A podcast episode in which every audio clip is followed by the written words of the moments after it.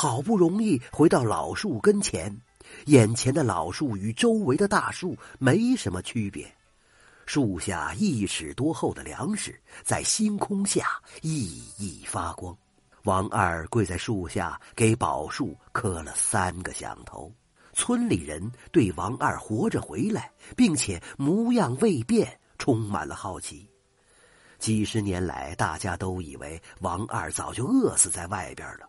眼下正赶上闹饥荒，这些日子，王二关门起火做饭更是稀奇事儿，各种传闻传得沸沸扬扬。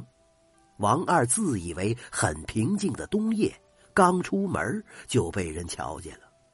有几个村民一直尾随着王二来到了宝树下，王二这一路上也没发现有人跟随，在宝树下装了粮食，装了一袋又一袋子。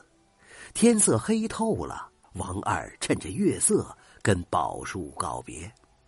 这伙人呐，目睹宝树下的奇异景观，没有人敢相信眼前的景象，没有人敢发出一点声响，直到王二把所有的粮食装满了，众人又惊奇的看到王二以一种奇怪的方式绕着宝树转开了圈儿最后竟然隐身不见了，大伙全惊呆了。王二自己试着找到了入口，见到了神仙老头。神仙老头告诉王二，不能再来这里了。老太太送了王二一袋金元宝，二老让王二不要回家了，直接远走高飞，用这笔钱白手起家娶妻生子，不要回头。王二跪倒在地，痛哭不止。抬头的时候，已经不在树里了。而是趴在树林里一处空旷的乱石岗上，趁着月色，王二不敢久留，摸着口袋寻路离开了。此刻，树下的众人跪倒一片，祈求宝树显灵，福佑众生。老树在星空下再一次伸展了树枝，吐绿了树叶，飘洒下一季又一季的深绿。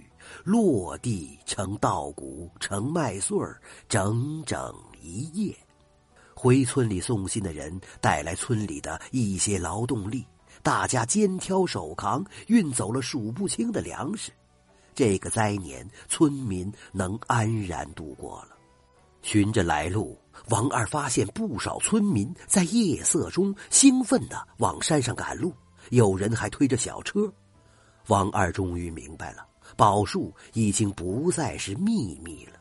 从此，王二远走他乡，时刻记着老神仙的话：“金山银山不如自己的五指山，靠自己的勤劳一定能够活下去。”有了老神仙的馈赠，王二相信老天爷并没有亏待自己，自己一定要好好的活着。故事到这儿啊，并没完。当村里的人们几天之后把粮食都运完了，一场山火突然席卷开来，烧了整整一个月。大火过后，春天就来了，满山遍野生机盎然，人们再也找不到宝树了，一点痕迹都找寻不见了。老神仙变幻出一场无名山火，让宝树彻底消失人间。要等待一千年，宝树的故事彻底成为传说，再重回那片山林，守护那片土地。就是不知道千年以后还会不会有一个苦命的娃娃，半夜里用一根绳子挂在自己的手臂上了。宝树在一场山火过后，彻底从人们的视线中消失了。就好像从来没有过那么一场盛宴。村子里的人为了永远记住宝树的恩情，把村名改为宝树村。